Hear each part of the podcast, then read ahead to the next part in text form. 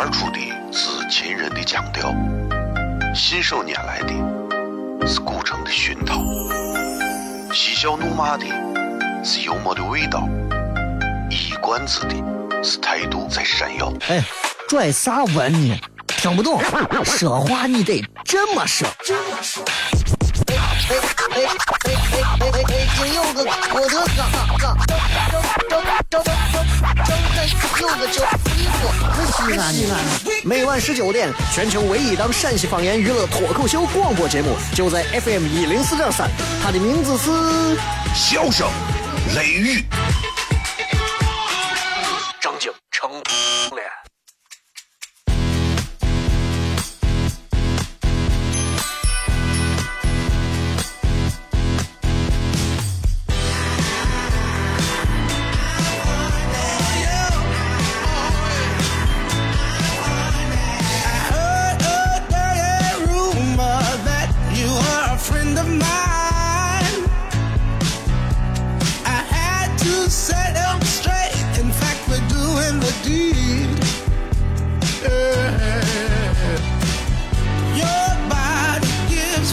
各位好，这里是 FM 一零四点三西安交通旅游广播，在每个周一到周五的晚上的十九点到二十点，小雷为各位带来这一个小时的节目《笑声雷雨》。各位好，我是小雷。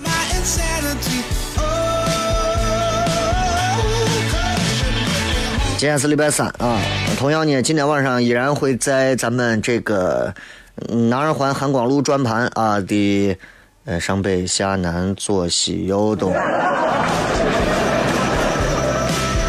东南角啊。嗯，光阴十六继续为大家带来今天的西安脱口秀俱乐部的常规开放麦啊。开放麦的话呢，其实很简单，就是一个相对比较练习的场所啊。很多人觉得，哎呀，去开放麦看一下，特别有意思或者咋，有没有意思都不是最重要的，因为这是一个练习场啊。很多人对这个觉得看脱口秀就要去看开放麦，这是一个非常错误的观点啊。真正的开放麦，那真正的开放麦，那是那是那是。打开这个舞台，所有人都可以上来。那并不是所有人讲的东西都会好玩儿，对吧？但是如果有一天你发现，哎，有一场脱口秀的表演，它是售票的，那么这场表演至少它是有一定水准的。同样，开放麦的现场呢，其实更多是一种练习，对观众来讲是一种可以看到原生态的段子是如何一点一点最后被打磨成型的。我觉得这是很有意思的。对演员来讲，他们其实也是在通过。一波一波不同的观众来感觉到，哎，同样的段子在面对不同的观众的时候，居然会有不同的效果。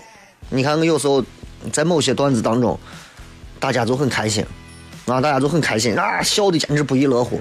有的段子里头没人笑，哎，同样都是一个段子，你放到不同的一拨人当中就不一样。这就是脱口秀。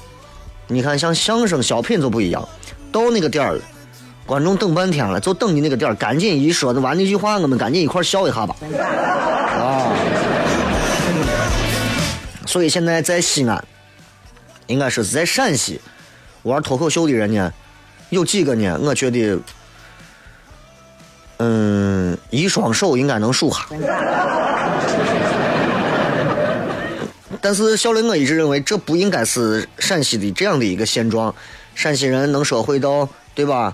呃，陕北、陕南、关中，到处都有能人异士，每个人脑子里都装了无数个有意思的段子，只不过可能是因为还没有这个、这个、这个、这个风风风风气还没有到，也或者可能是因为大家还没有找到一个更适合自己幽默感发挥和表现的一种方式，所以很多人其实怀揣了一肚子的段子和搞笑的东西，但是不知道该如何去说，所以。每个周三晚上开放麦是最好的一次尝试的机会啊！我每回给现场的观众说：“我说，来，咱们接下来互动一下吧。呃，谁愿意上来说一下？大多数的人不是大多数的人，几乎所有人是是不会举手的啊！这这是我的呃意料之中的事情，因为很多人会觉得，啊，我就是来听一下，我才不要上去说好说不好，丢人现眼，我干啥嘛，对吧？”毕竟能走上那个舞台，能够跨出自己内心那一步的人还是少。大多数的人甘愿让自己只成为一个观众，听完就走，这是绝大多数人的想法。所以，嗯，如果能够有一些愿意自告奋勇、主动走上来，并且愿意长期啊，从事这样一个脱口秀的一个演出的表演的这么一些朋友爱好者们，跟小雷联系，通过私信的方式，微博私信，或者是用微信的方式，或者西安脱口秀俱乐部的两个微信号，第一个微信号已经满了啊，加第二个微信号，两个微信号都是要加一个拼音。西安 X I A N Talk Show T A L K S H O W，啊，那么第二个微信号后面加个二就可以了。你们要选择加二的这个，因为前面那个已经加满了啊。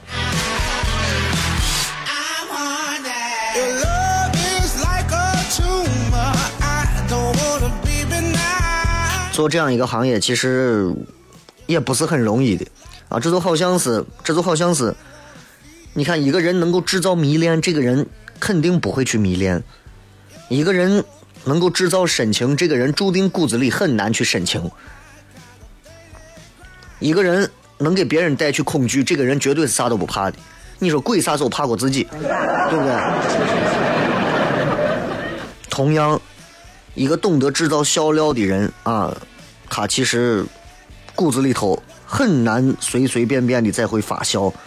只有观众才可能让他发笑，但是他自己懂得如何让别人发笑，但是他无法理解如何让人让自己去笑，所以这就是做每一个不同的职业的一些取舍。所以如果有朋友觉得嗯这个行业是一件既神圣又有趣的事情，和小雷联系就可以了。进段广告，马上回来，笑声雷雨，好吧？微博、微信搜索“小雷”两个字即可。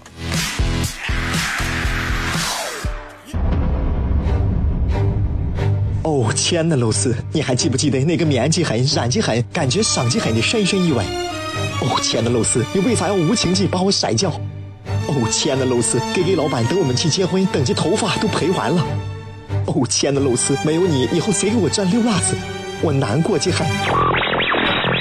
这里是 FM 一零四点三西安交通旅游广播，在每个周一到周五的晚上十九点到二十点，小雷为各位带来这一个小时的节目《笑声雷雨》。各位好，我是小雷。哦天哪！笑声雷雨，有没有爱情无所谓，只要每天都陶醉。每个周一到周五，FM 幺零四点三，笑声雷雨很好，很合适。哎，算你那胆子正的很，说不透你，赶紧请笑声雷雨，一会儿笑雷出来，把你鱼逮完了。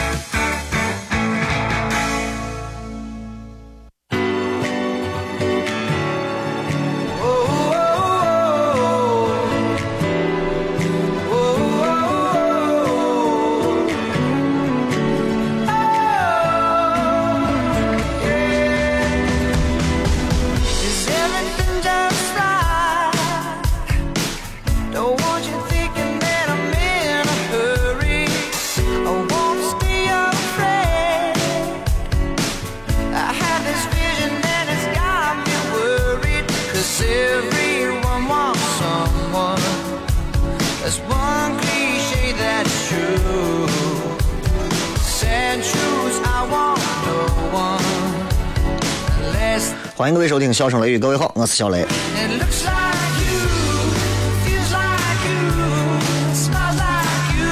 嗯，今天想跟大家骗一点这个比较尴尬的事情啊。嗯，你们都都都都有父母吧？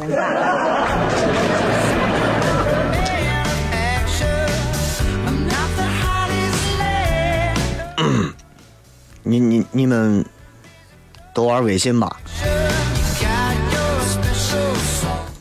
你们都刷朋友圈吧？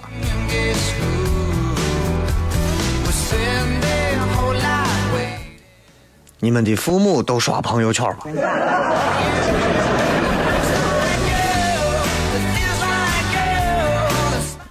我说实话，我从来没有想到啊，我从来没有想过有那么一天开始。有那么一天开始，那些口口声声告诉我们不要整天泡在网上，不要天天在网上泡着，网上有啥都是一些没有啥乌七八糟的东西，不要浪费时间，天天要玩我。的那些父母们，他们彻底的被网络征服且堕落了。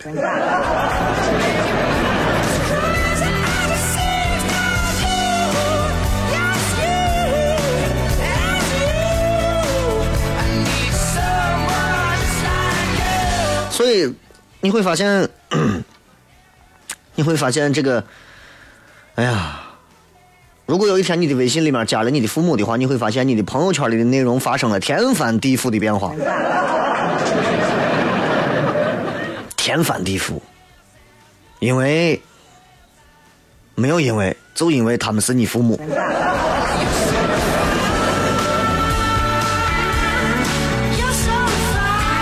我不知道你们，你们这些正在听节目的朋友们，你们有没有遭遇过同样的事情？就是在你们的微信里头，也有自己的父母，然后他们也会长期的去刷朋友圈。嗯，我相信总有一些父母应该是，嗯，比较与时俱进的，但是大多数的父母，他们还活在刷朋友圈纯粹是刷热闹的那个阶段，你知道吗？当然，今天这个话题并没有任何对于现在呃任何朋友的父母或者是父母玩朋友圈有任何诋毁或者是负面消极的一些呃意思啊，只不过就是想聊一聊，如今这样一个互联网时代里头，父母也进来刷朋友圈掺和一脚，这这个这个现象。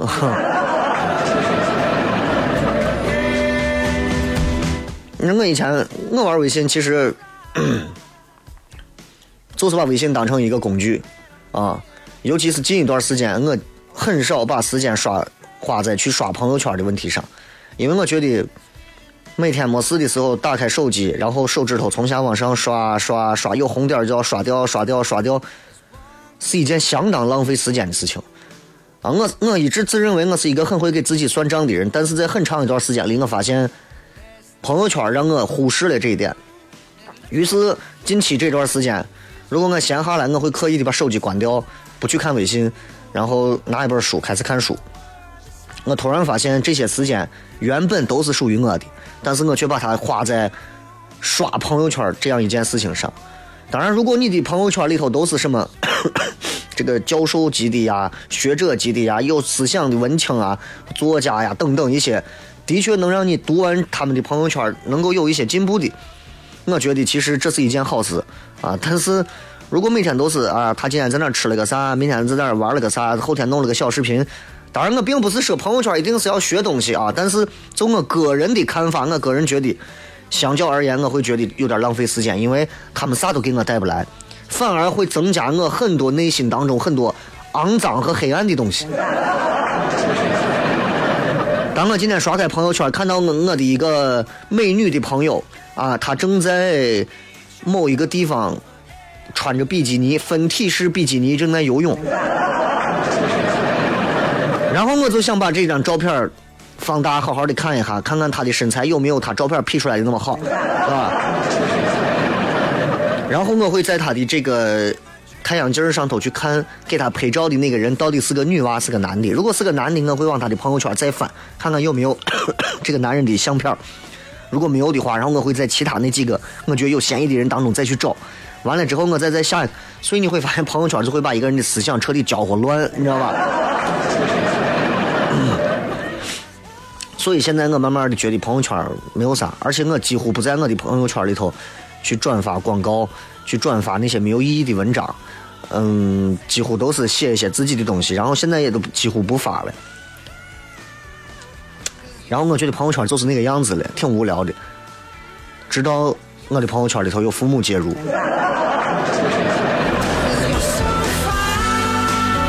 你知道父母现在在朋友圈里面一般都会干啥？我 不知道你们父母会不会这样啊？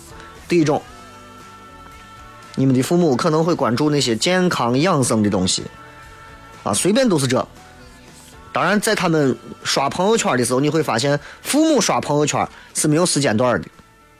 他们看到这个好，他们就转；他们不加任何的评论。他们看到这个文章好，点击右上角选择分享到朋友圈，确定就够了。他们根本不打字，因为他们懒得用输入法去学。他们只要把这一条刷到朋友圈里头就够了。所以，经常我打开我的朋友圈的时候，我会发现我一条谁都看不到，我只会看到。我爸或者我妈的分享的东西，然后一次就是十几条。比如什么这些年生活让我领悟到啥？小小的鹌鹑蛋里居然有这个东西。世界上的女人就两种，一种是穿高跟鞋的，一种是啥啥啥。孩子被烫伤，一个神奇的植物果实救了孩子。一学会就掉百病啊！简单实用，回家做起来。一位少妇买肉的时候说了一句话，惊呆了所有的人。如何巧洗葡萄？啊，干净又快速，万万想不到。山东快板讨饭哥，见什么唱什么，民间才子多呀。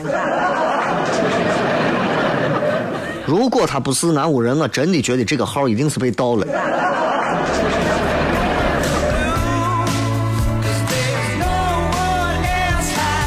这只是一类，你会发现你们的父母、我们的父母、咱的父母都是这样，他们不会单纯的只发一类，他只要觉得这个好玩他就会发。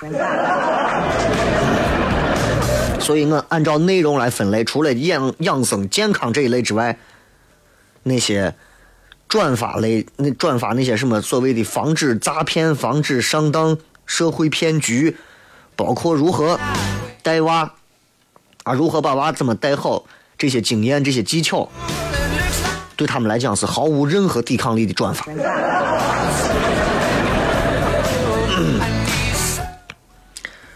幼儿园门口母女发生的真实一幕，让无数人沉默。生个娃不只是家里多个人这么简单。啊，某某职工什么上访被黑社会暴打。母亲目睹女儿被抱走，五年后在街头找到，可女儿却如何如何如何。这明显这都是一些假新闻，你知道吧？这是第二种，第三种，保不齐父母当中，除了有一些关注自己健康状况的、关注下一代的孩子们的，还有一些父母是非常非常讲究格调的，啊。所以在他们的朋友圈里头，时不时的会发一些鸡汤文。比方说，一个内心不够自信和强大的人，往往需要靠发脾气来提高自己的气场，这是一种什么什么什么什么。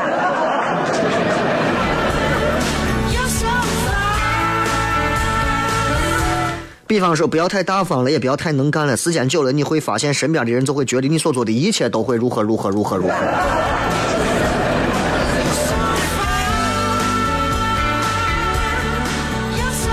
具体是谁我都不说了，因为我觉得这牵扯到说自己父母或者啥。但是我有一次我亲眼的看到某家长在朋友圈里刷了这么一段话，然后我不知道该如何回复他，你知道吗？他说。她是一个，她是一个跳广场舞的阿姨啊，经常没事跳个广场舞干啥的。我觉得，我觉得还挺阳光的。那天发了一个非常文艺的一段话：即使骄阳似火，阳光也不可能遍布每一个角落。我不知道如果他娃看到这一段，他娃会咋想，你知道吧？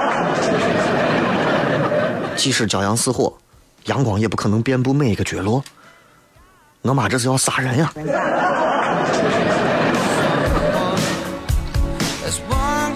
比方就是什么，工地上哪个民工唱的唱了一首啥歌啊？你会看到工地看看看我吗？什么什么让所有工程人泪奔的一首歌曲，就这种。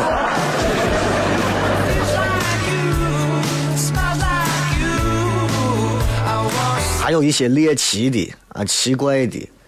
啊，你你你你像我爸没事就会转发一些什么什么某一个什么什么大老虎又被打掉了啊，这个大老虎做过哪些事情啊？那些文章里头写的就跟我火车站卖的我两块钱一本的杂志里写的一模一样，都是那。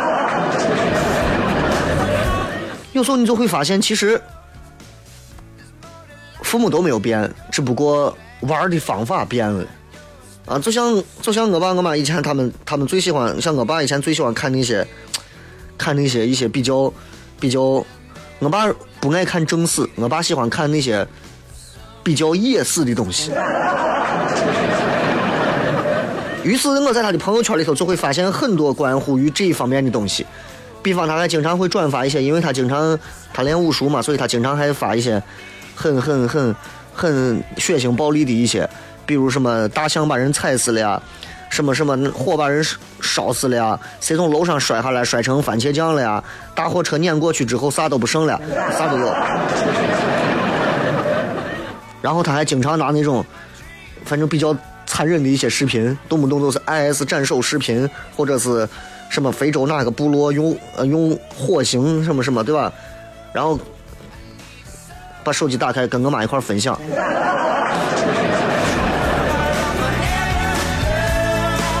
你知道，你知道这个时代互联网发展变化太快了。你知道，不是我们在变，你要记住，你可能不常回家，你的父母也在变。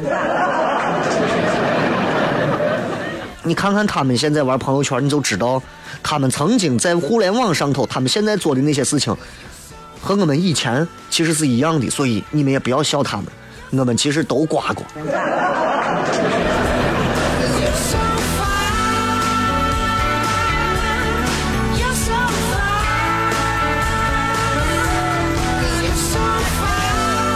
今天跟大家讲一下关于父母啊，如今闯进朋友圈里头，然后会有哪些现象，会有哪些事情？咱等一下半点之后回来继续说。微博、微信，各位搜索“小雷”就可以了。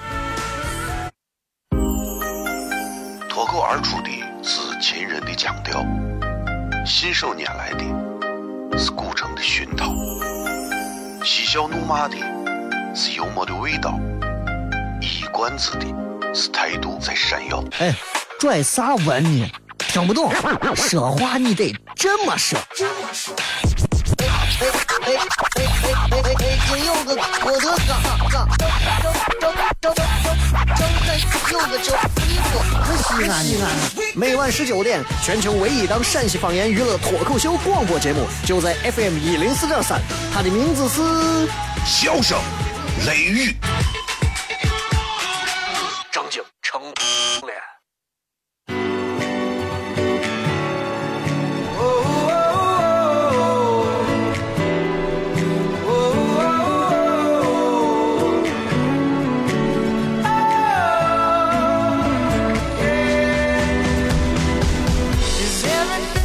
欢迎各位继续回来，笑声雷雨，各位好，我是小雷。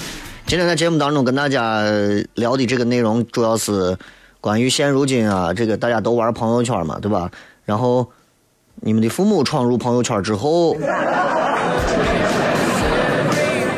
一切都变了啊！在这里我不评价到底呃该不该把父母拉黑或者啥，我觉得个人看吧，啊，总有父母是极品，对吧？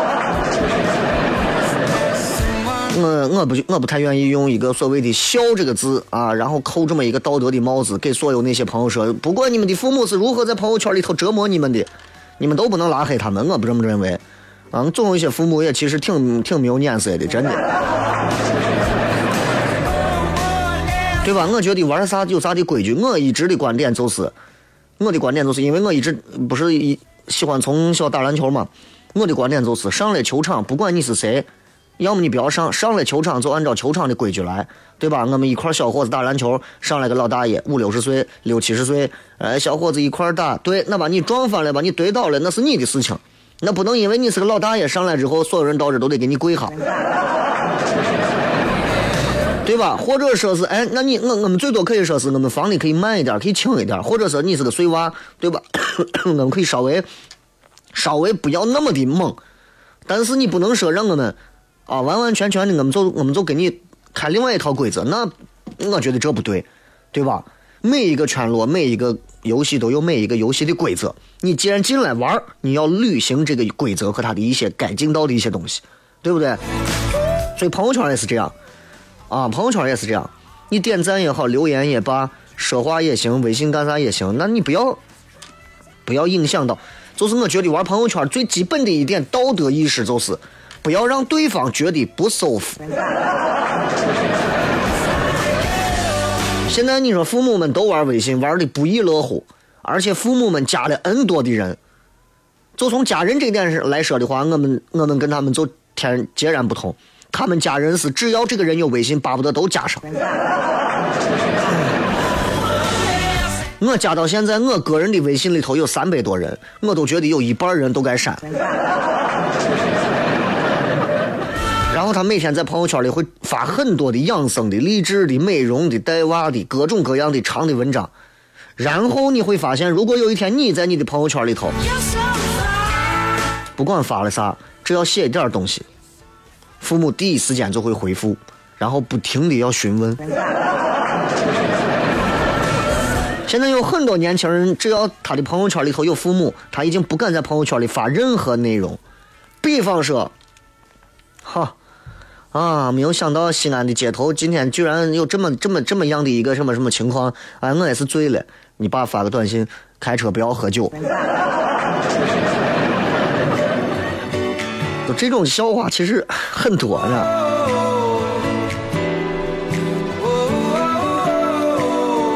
有时候我们想在朋友圈里头矫情一下，啊，嗯，撒个花儿，刷个无赖，啊，说两句粗口，吐两下槽，父母永远就像我们的道德卫士一样，对吧？有时候，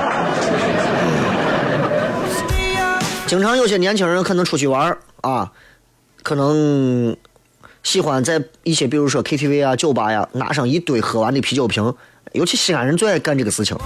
显示自己喝的多，其实一大半都不是他喝的，啊。把一堆子空酒瓶堆到一起，然后拍张相片啊！今天晚上不醉不归之类这种豪言壮语，这种其实其实挺怂包的话，你知道 但是不管你发啥朋友圈，你刚发两分钟，你妈打电话过来，你在哪喝酒呢？为啥喝这么多酒？这是出啥事儿了？不要开车。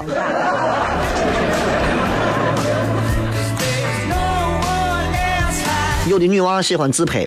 啊，自拍，到哪儿都拍两张。中午吃的啥拍两张，同事去商场逛街，嗯，拍啥拍两张。遇到啥烦恼拍两张。啊，朋友圈里图为快拍两张，对吧？干啥都拍两张。父母刚开始不会玩微信，后来回来之后就开始成为监视你的眼线了。当你突然有一段时间你的情绪状态不太对劲的时候，你的父母就马上开始要。察觉父母们发现，这是我跟娃交流最好的一个平台。你看，我娃平时都发的啥？嗨起来啊！什么大晚上的，什么睡你妹，嗨起来，都是我，是吧？突然有一段时间，你说我娃这现在开始发啊，分别就分别吧，谁又能永远在一起一辈子呢？一个人挺好。哎，我娃肯定是失恋了。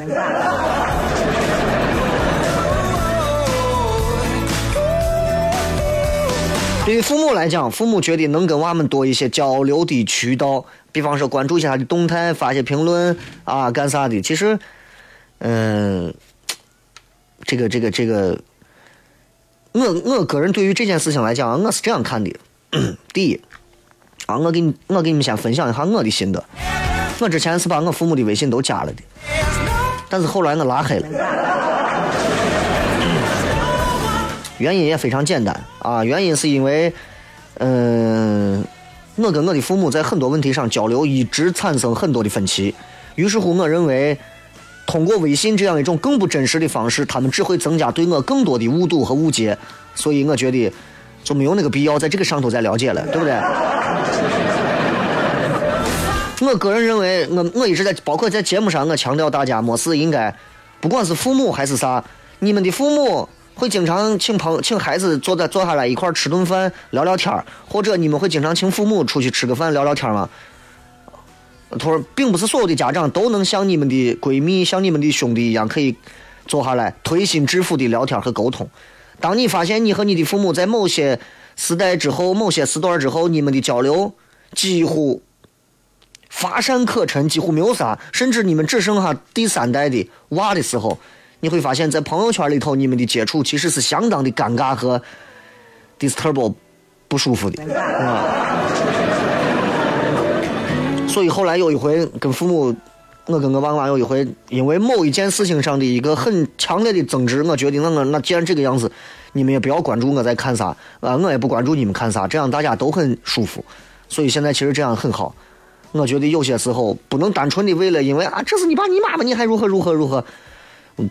我觉得这是不对的，当然这是我个人的啊。你们如果觉得跟父母之间啊可以去交流，你们就可以交流。但是还是那句话，记住我说的，朋友圈也好，微信也好，QQ 也好，还是任何东西也好，任何社交网络媒体各种，前提条件是，不管你只要进来玩这个东西，前提条件是你不要让对方觉得不舒服。而我衡量我加的这些微信朋友或者啥，啊，我会不会把他们拉黑或者是啥，会不会删掉他们？最重要的一个原因就是，他会让我感觉到不舒服，对吧？所以我觉得就是这啊，这个。至于父母清晰了朋友圈之后，对于大家到底有没有一些啥东西，其实可说大可说小，对吧？有的人会觉得，哎呀，加了微信又能咋？他又不会真把你咋？有的人会觉得，那他就是会让我。所以，有的人大，有的人小，有的人粗，有的人细。这有些观点上，咱们永远没有一个统一的口径。还是我说那句话，你自己首先舒服了，你才能让所有的东西都感觉到很爽，对吧？你自己都不爽，你你怎么可能在朋友圈里头让你的？那些对象们去感觉到爽，对吧？所以有时候，如果当你看到你父母发的朋友圈，你就会一皱眉头的话，我个人建议，那刚开始就不要加嘛。而 对于家长，我个人认为，也不要也不要因为你们会玩了微信之后，就要整天拿着手机粘在你娃的钩子后头，哎，把我一通过嘛，把我一加嘛，把我一啥嘛，对吧？嗯，你看，让妈跟你聊个天嘛，让妈跟你说个话嘛，打电话。如果父母跟孩子之间连正常的语言交流都没有的话，少拿微信做幌子。这是我想对所有的呃父母以及所有的 孩子们聊的聊的今天的一些内容。就骗这么多，休息一下，开始互动。生活在西安，没有上过钟楼，失败；生活在西安，没有进过秦岭，失败；生活在西安。没有跌过泡沫，失败。生活在西安，没有听过这个，你失败成啥了？你倒是你信你信。每晚十九点，全球唯一档陕西方言娱乐脱口秀广播节目，就在 FM 一零四点三，笑声雷雨。不听很失败，听了人人爱。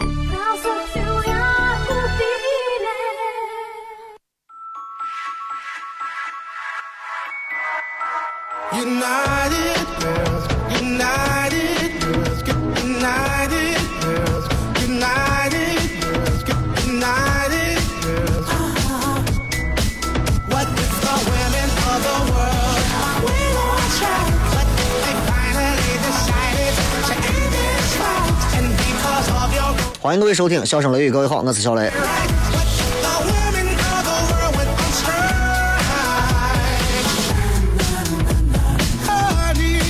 来看一看各位发来的各条有趣的留言啊！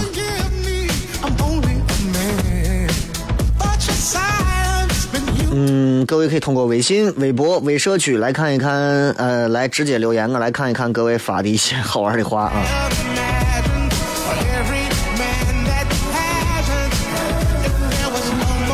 同样，今天在微博当中直播帖也给大家啊发了一个关于这个这个，呃，我个人对于。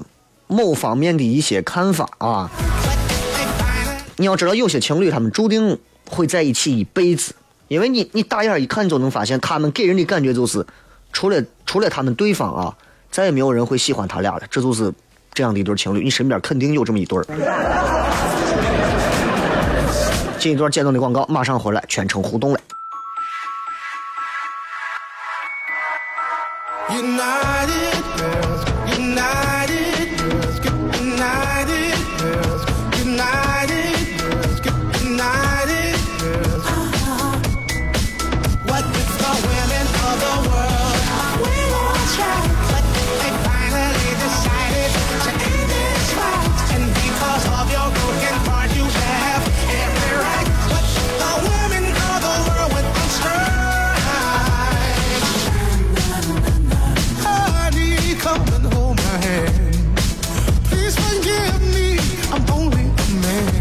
欢迎各位收听《笑声雷雨》，各位好，我是小雷。我们来看一看各位在微博、微信、微社区里面发来的一些好玩的留言啊。老有人问关于 最后这个 说把鱼逮完了是个啥意思？嗯，你你是西安人吗？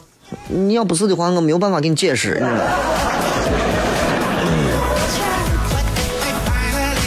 来看一看微博上大家都发些啥啊？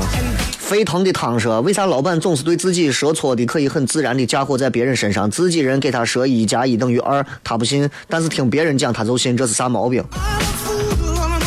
大多数的单位里头都会遇到这样的领导啊，这样的老板，因为他对于自己所拥有的东西总是保持着一种质疑和一种不确定性，但是对于外人的一些东西，他却总是信誓旦旦。这也是在如今这个社会当中，很多人有的一种。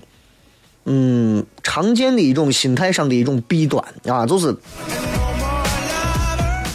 这就是一种从众心态的一种嗯副作用。就是对我来讲的话，你看，小雷，我觉得你现在做这些事情特别特别好，或者如何如何，别人跟我说，我我不相信。但是我看到在外地别人也做了跟我同样的事情，我就觉得别人做的，人家说的就是好，你知道吧？一个道理。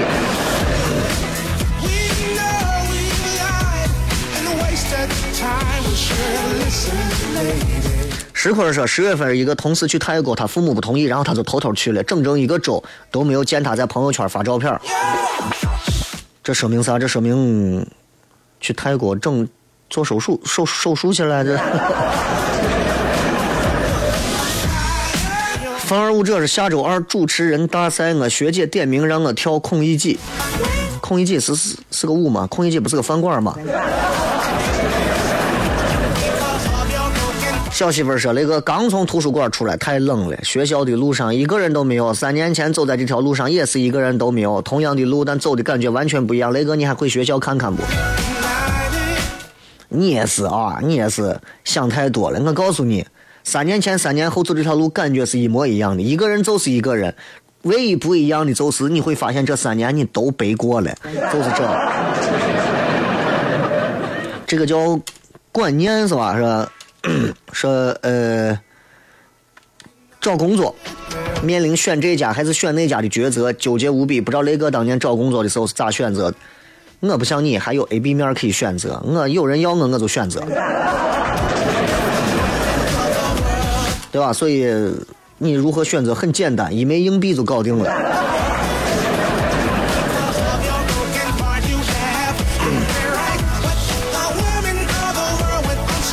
这两天，这两这两天弄的这个气管又不太舒服，所以有点咳嗽。嗯，每次一咳嗽就感觉一种撕裂的感觉，就好像倒了两斤辣椒油，然后再。呃，这个是雷哥今年大一，志愿一填错，跑到浙江啊，天天吃米饭，真的要疯了，感觉现在一走路都能抖出一地的米饭粒儿，难过的很。现在光想吃油泼面。第一次家离得这么远，雷哥安慰一下，安慰一下，难过的很，难过的很。陕西娃也要学着出去感受一下不同的地方啊！江浙一带也是也是人杰地灵的宝地啊！到那个地方去学习一下，在陕西这个地方给不了你的东西，没有啥不好的。永远记住，你说，反正你总有一天你还是会回到自己的故乡嘛，就看你现在这个出息，你也出不去太远。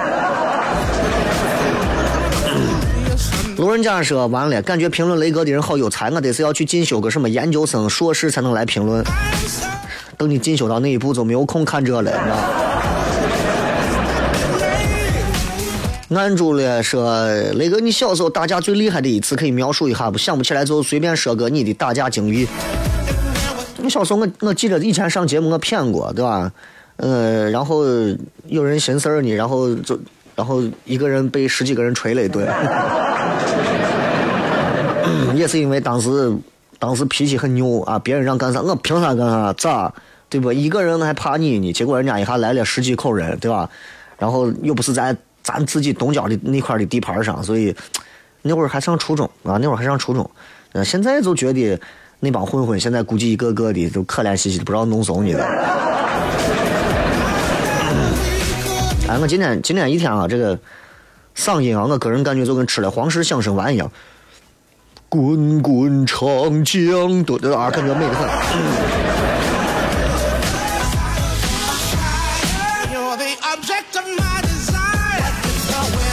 这个说雷哥喜马拉雅听节目咋是马赛克的音质在南方听你的节目大雪纷飞不会吧？你们你们你们你们听到的声音到底会是啥样为啥我听到的永远我觉得都挺好的呀没有啥问题啊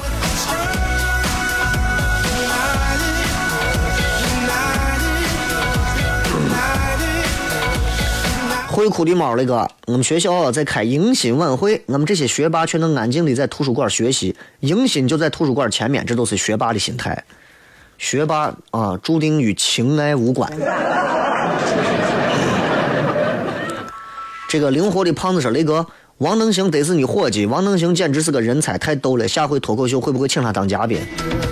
下一回如果有一次这个售票演出的话，我肯定会请他。”啊，就是整天我在微信上推的那个 J.K. 啊啊，倩倩跟你墙角就是他，是吧？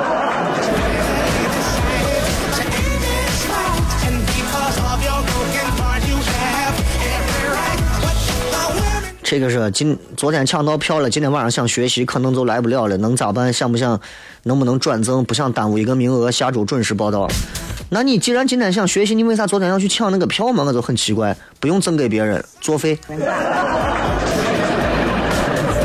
我专门每次转发时候，我说第一条切记：来不了的就不要抢，来不了的就不要抢。有些人想抢，他们都抢不到，就是因为你们这些明明第二天都还是不想来，又不是突发情况啊！俺我让我流星给砸了，对吧？不是这。想学习就好好学习，非要先把坑占下，占下之后，然后把这个坑宁可毁了也不愿意给别人。我都不知道你们这心态是啥。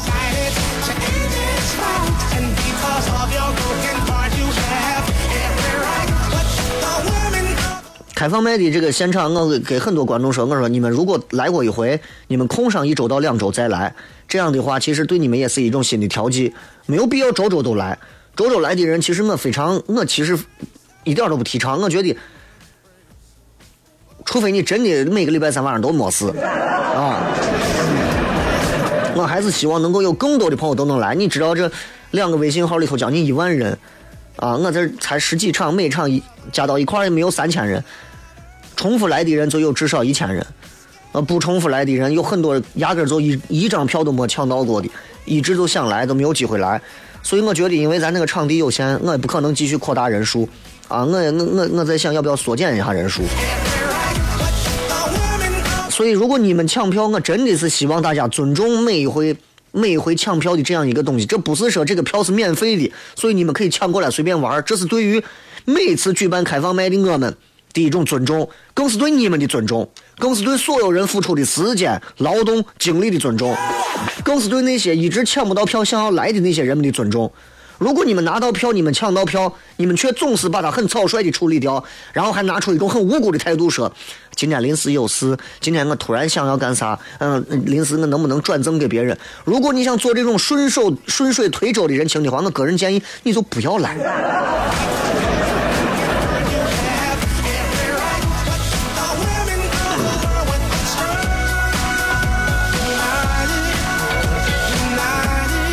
奇怪的很，哎。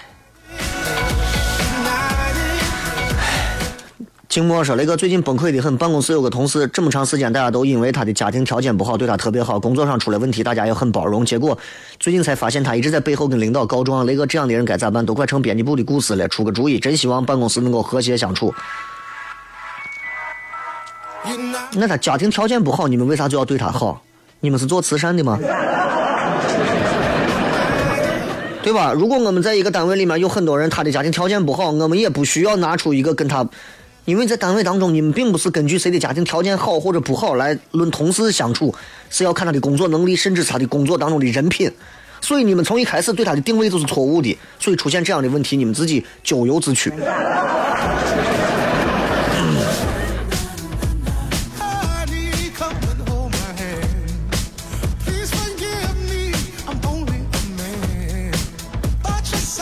来，再来看几条啊。呃，听节目有回音，有回音，那可能是我嗓子自带的这个混响。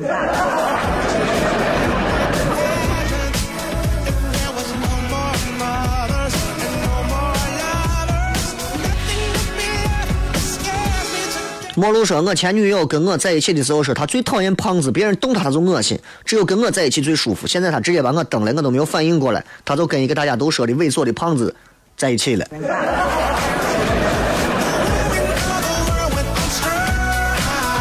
胖子可能有宾利，他讨厌胖子，只不过讨厌胖子走路而已，但他并不讨厌胖子开着宾利带着他一块出去转，对不对中雷 H，雷哥还记得我跟你说过骑车去西藏吗？没有去，但是骑车去青海了，美成怂了，两码事儿，是吧？呃，李高说你平时在哪里活动？想跟你认识一下。认识有啥好认识的嘛？对吧？你要有啥事情你就直说，不要老说这种想认识一下。又咱谁又不是交际花，对吧？我平时在屋活动啊，俺屋在。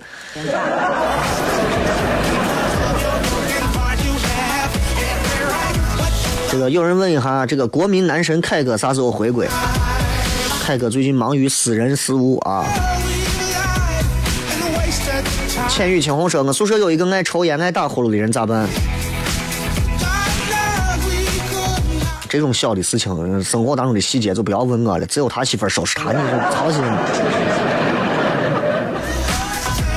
好吧，今儿就骗这么多，马上八点半的时候，我们会在这个南二环汉光路转盘东南角的光阴十六原创音乐俱乐部继续为大家带来今天周三的常规开放麦，也希望大家到时拿到票的不要错过。如果想要上场来面试一下演员的，带着自己原创的段子到现场准备登台就可以了。